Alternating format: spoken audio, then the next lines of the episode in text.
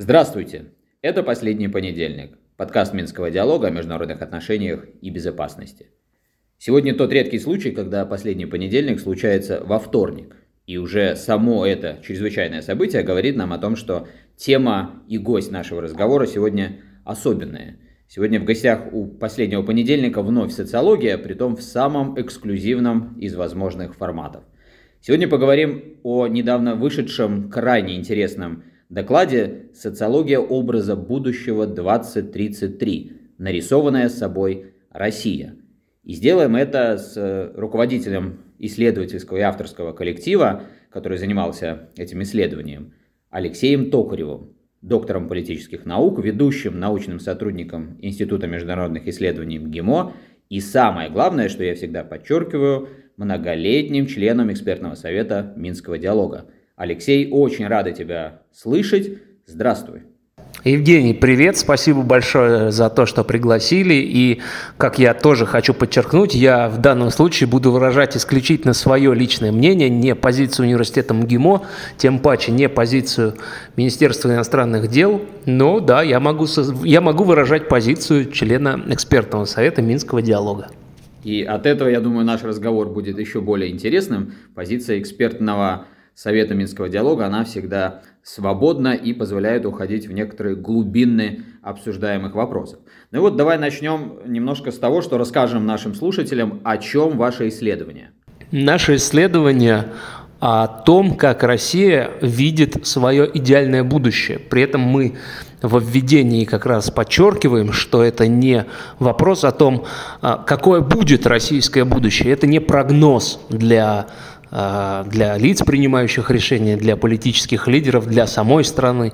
Потому что с точки зрения прогноза ну, наш массовый человек очень пессимистичен что бы ни было хорошего в его жизни, он всегда считает, что ничего не меняется и ничего не изменится. Мой любимый пример – это село Мильково, 300 километров на север от Петропавловска-Камчатского. Мы едем по хорошей дороге, проезжаем новый спорткомплекс, построенный властью. Мы видим там федеральные сети супермаркетов, в них можно оплачивать карты, там везде интернет 4G, и ко мне на фокус-группу приходит 12 человек, которые прекрасно одеты, у них хорошие зарплаты, и у одного из них последний iPhone, и вот все равно после всего этого люди рисуют, что Россия это условно лачуги, э, телеги, телеги не в смысле телеграмма, а телеги вот которые с лошадьми, и ничего в России не меняется. То есть прогнозный образ у россиян сложно выведывать.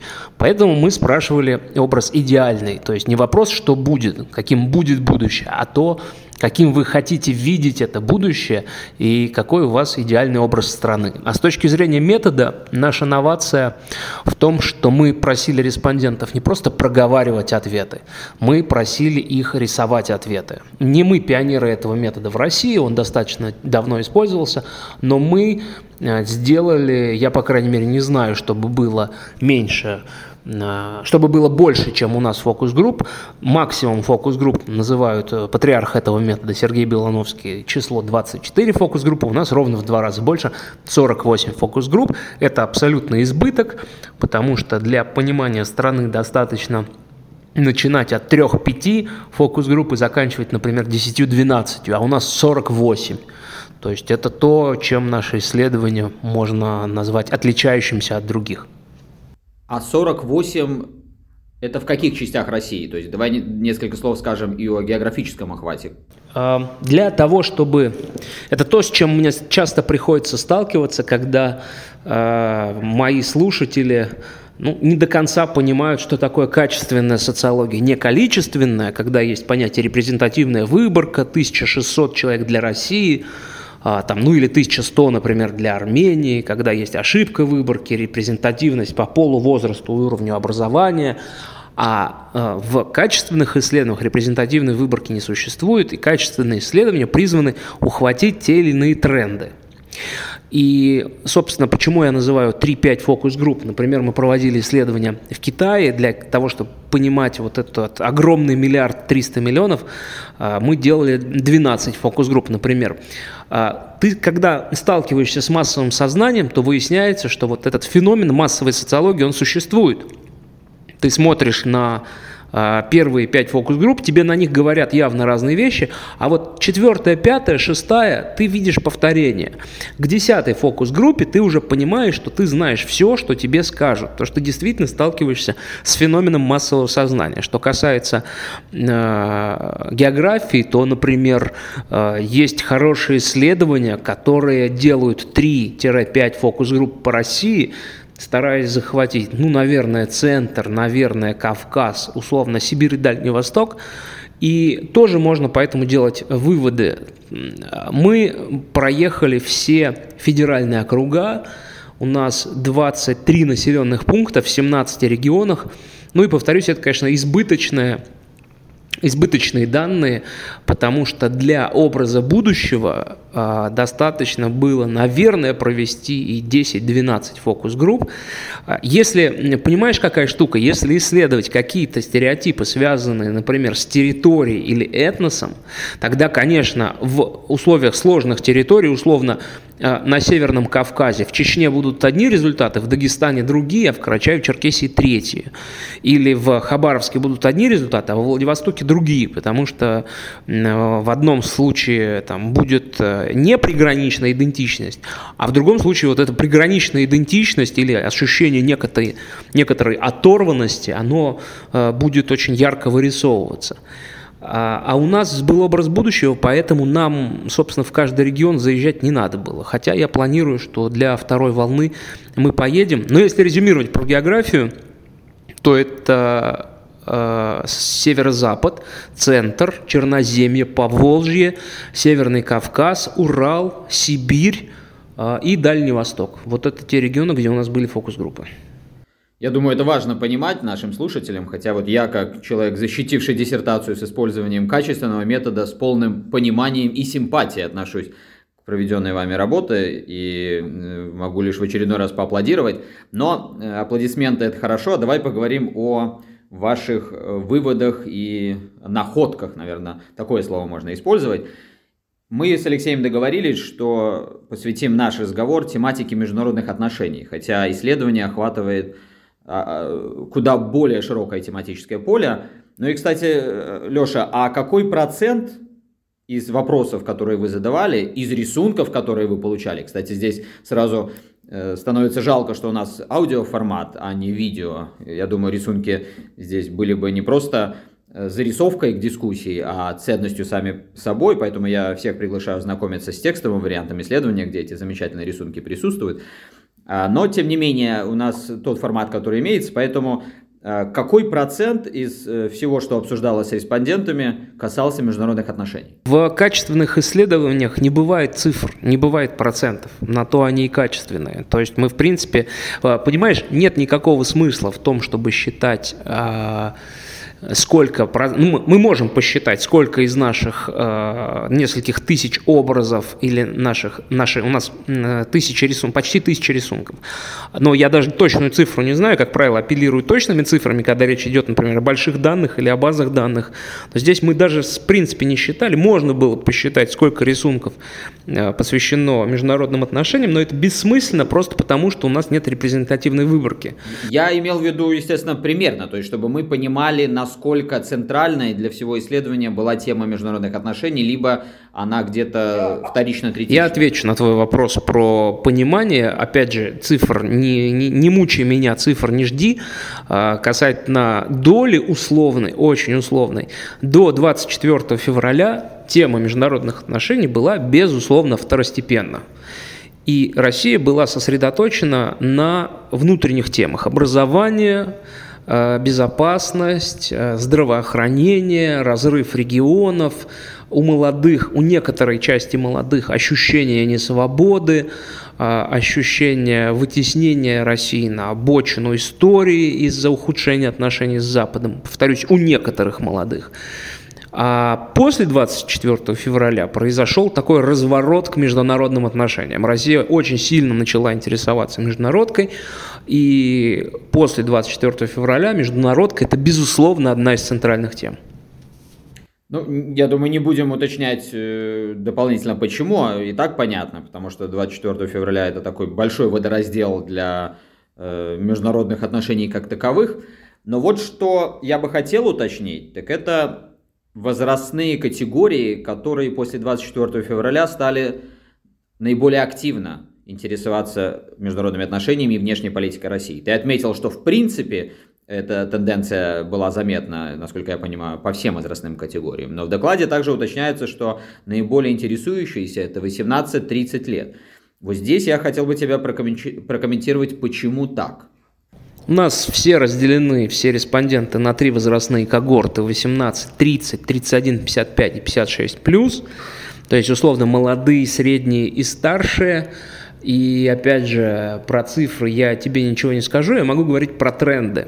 По итогам этого исследования молодые в, в отношении международки, конечно, начали интересоваться больше, потому что их жизнь изменилась гораздо сильнее.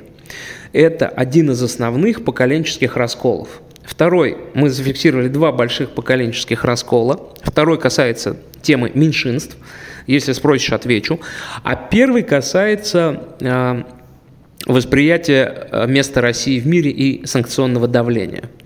То есть как на это реагируют взрослые, например, самые старшие? Они реагируют абсолютно с задором, потому что их вот эта санкционная волна не догнала, по крайней мере пока. А, они от потери Netflix и Spotify им не холодно, не жарко. Они консолидируются во многом вокруг российской власти. Ну и поскольку каналы, по которым они получают информацию, имеют не очень большой разброс, то э, они, конечно, абсолютное их большинство транслируют про российскую точку зрения. А, что касается среднего возраста, а, у них никакого задора нет – они скорее напряжены и сосредоточены, но у них нет никакого панического настроения, у них нет никакой сильной фрустрации. Это люди, которые, кстати, как и старшие, пережили 90-е, они вполне помнят, что в 90-е убивали людей, а не подписку в Spotify. И поэтому для них нынешнее санкционное давление не страшно. А дальше поколенческий раскол – Часть молодых, подчеркиваю, не все, но значительная часть молодых испытывает сильнейшую фрустрацию. Им кажется, что э, потеря, я называю это конец войны брендов. Это такой амаш Фрэнсису Фукуяме с добавлением слова брендов. Да? Конец истории брендов Netflix, Макдональдс, Facebook, Instagram, Spotify, Amazon, западные бренды, э, бренды одежды, естественно, западные бренды, которые ушли из России, для них были не инструментами, как для среднего и старшего поколения, они были для них частью жизни, вот частью ежедневной той реальности, в которой они живут, частью их реальной среды.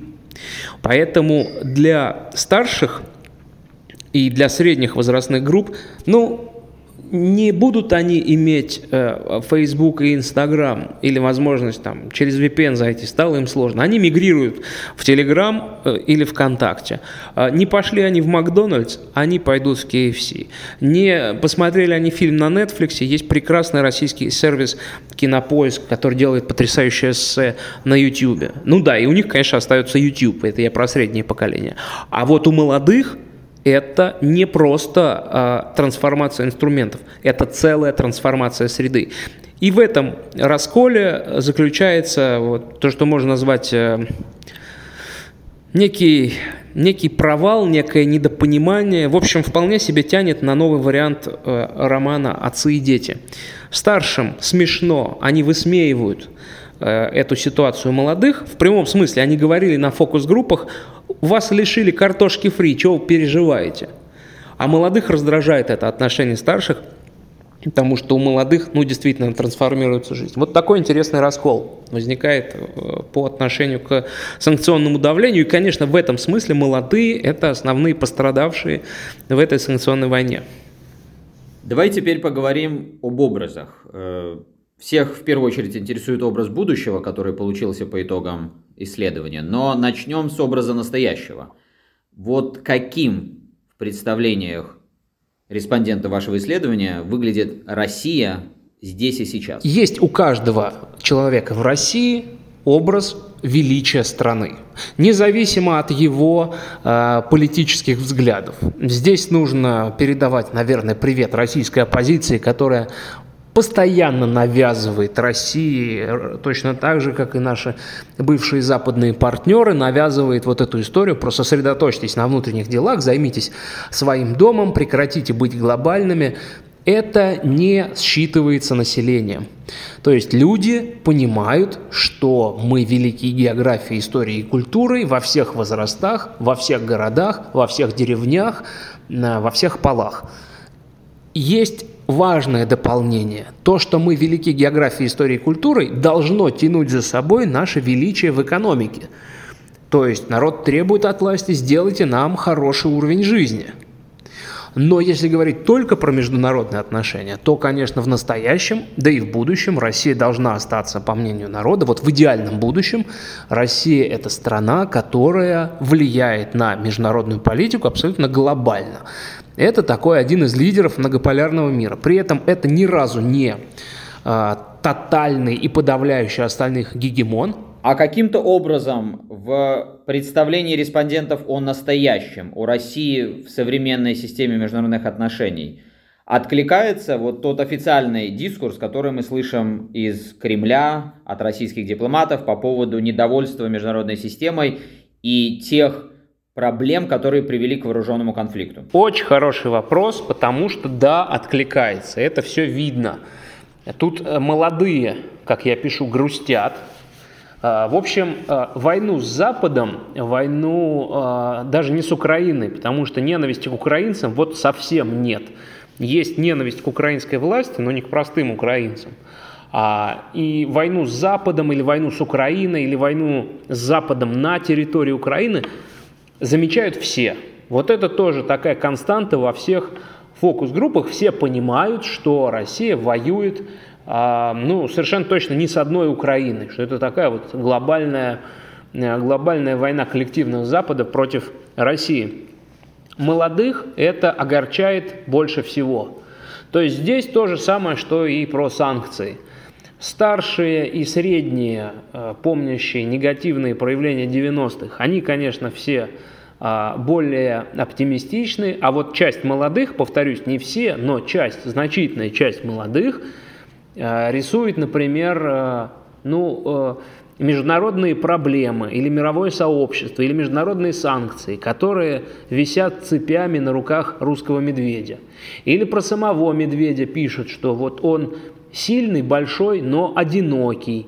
Или рисуют, что э, страны постсоветского пространства, там прям нарисованы, уходят от, там нарисовано постсоветское пространство и страны, которые уходят от России. То есть молодые чувствуют не только вытеснение, вернее, часть молодых чувствует не только вытеснение на обочину России, вот такую, на историческую обочину, а ровно из-за этих, вот из-за ухода бренда, но они чувствуют, что мы великие по-прежнему, и мы глобальные, но чувствуют некоторое одиночество России. И, конечно, это поколение, которое выросло сильно встроенным, даже не в Запад, не, не просто в западные ценности, а в западный образ жизни, скорее. Даже не только в западный, он скорее глобальный.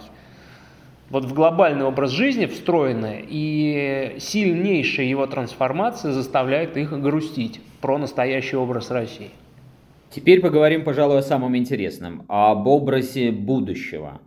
Вот я обратил внимание, что отвечая на вопрос исследователей о том, как они видят будущее России в системе международных отношений или международных отношениях в целом, один молодой человек вот прям так и ответил. Международные отношения у России с миром хорошие. Это отражает какой-то доминирующий взгляд, то есть здесь тоже все мирное, замечательное, конструктивное, или же вы заметили полифонию оттенков? Ну, смотри, в, социологии вообще ничего черно-белого никогда не бывает. Здесь все полифоническое, все оттеночное, и тут 50 оттенков и серого, и красного, и всех остальных цветов. То есть и сами, сами цвета, и их оттенки. Что касается стереотипов, вот есть такой стереотип, дескать, что если мы мирные, то мы какие-то невлиятельные, сосредоточившиеся на своей э, исключительной территории. А если мы э, влиятельные, то это обязательно захват новых территорий. То вот э, в этом смысле глубинный народ, он такой умный международник. Первая тенденция. Абсолютно все группы хотят мирного будущего России. Ну, никто не рисует там политое кровью постсоветское пространство, продырявленные границы других государств и танковые гусеницы на улицах э, столиц там, сопредельных государств. Никто этого не хочет. Но есть дальше нюансировка. Вот все хотят, чтобы Россия была глобальной и великой. Был единственный рисунок – который посвящен был международным отношениям, но при этом рисовал Россию как такую тихая, спокойная, в достатке. И там девочка инфантильно катает машинку. Ну, то есть, э, вот ушли мы из мировой политики, и тихая, спокойная, в достатке. У всех остальных мировая политика идентична российской политике. То есть мы, безусловно, в будущем хотим быть глобально влиятельными. Нюансировка в чем заключается? Большинство а, во всех группах говорит, что мы должны быть харизматичными, привлекательными, влюбляющими в себя, не угрожающими, теми, куда, э, той страной, куда хочет приезжать собственные граждане, туристы, бизнес, IT. В общем, все флаги в гости к нам.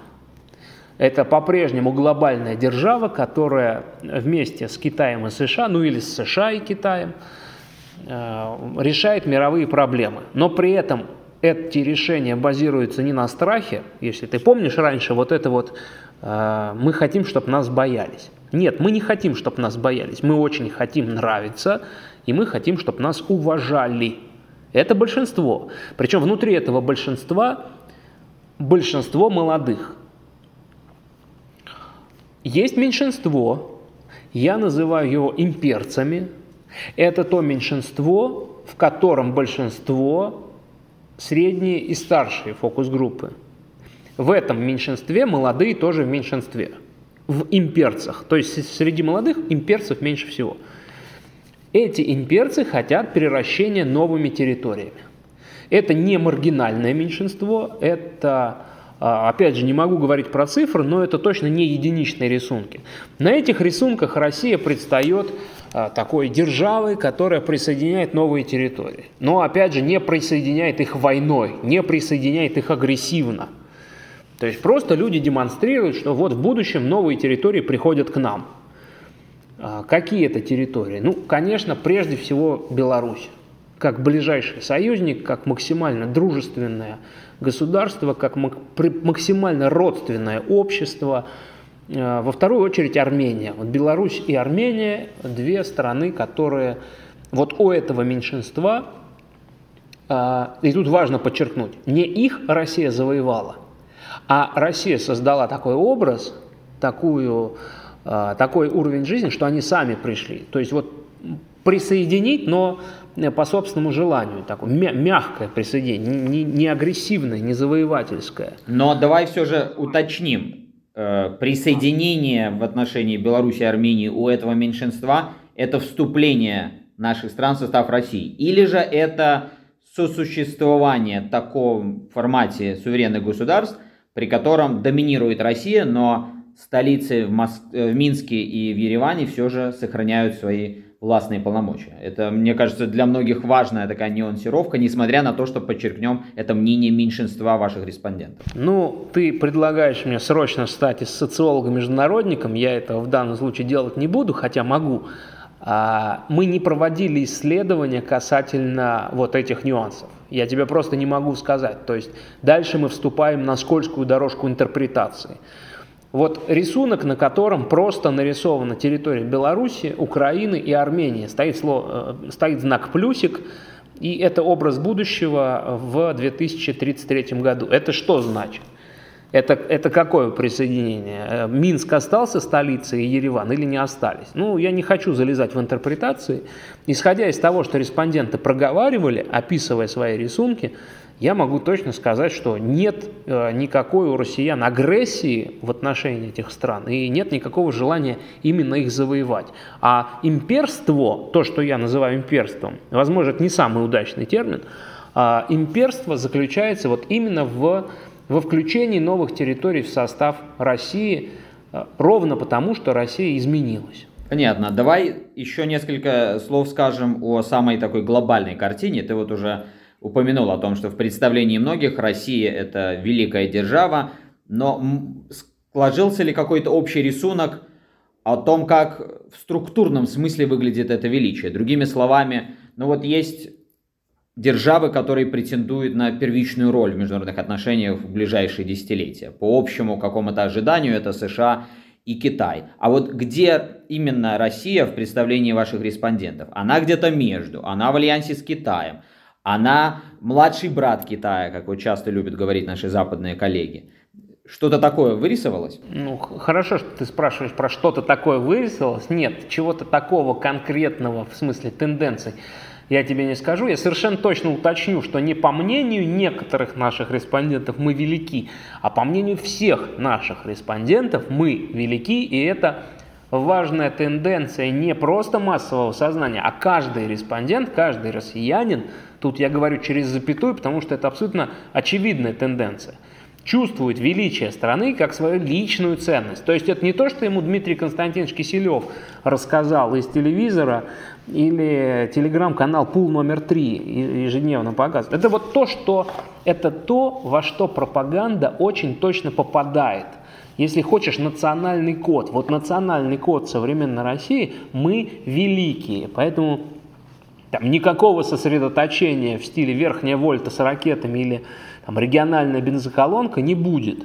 Там, ты, ты говоришь про западных, э, западных коллег, тоже будет здорово, если они, пытаясь понять Россию, поймут, что это не Путин каждый день встает и пытается очередной российский флаг воткнуть в, в новые континенты. А в этом смысле Путин опосредует э, общественное мнение, ну или чувствует общество, у которого вот такой запрос на не, не э, скукоживание российской внешней политики, на ее сохранение именно в глобальном смысле. Что касается структурности, то те рисунки немногочисленные, которые были посвящены международки, и там были Китай и США, то есть конкретные страны, то, конечно, Россия на первом месте. Китай и США где-то где внизу, там у нас был рисунок, где медведь русский сидит наверху, а где-то под ним э, американский орел и китайский мишка. Ну или еще был пьедестал, где Россия на первом месте, США на, второй, э, на втором, Китай на третьем.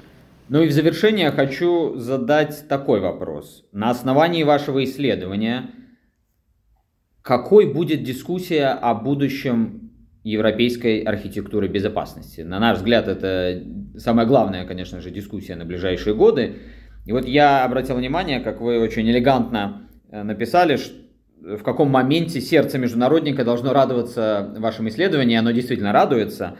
Э, вы написали, что взгляды, высказанные многими, если не большинством респондентов, очень сильно совпадают с теми доктринальными документами в области внешней политики, которые есть у России. Вот если исходить из того, что вот это пересечение между доктринальными документами и общественным мнением, неважно, сейчас не вдаемся в подробности, что здесь яйцо, а что курица, вот если предположить, что оно сохраняется, то на твой взгляд, по результатам исследования, какую позицию будет дальше отстаивать Российская Федерация борясь за архитектуру европейской, может быть, евразийской безопасности, которая будет отвечать в наибольшей степени ее интересам. И э, где вот эта позиция настолько железобетонная, что всем другим партнерам в переговорах необходимо будет ее учитывать как данность.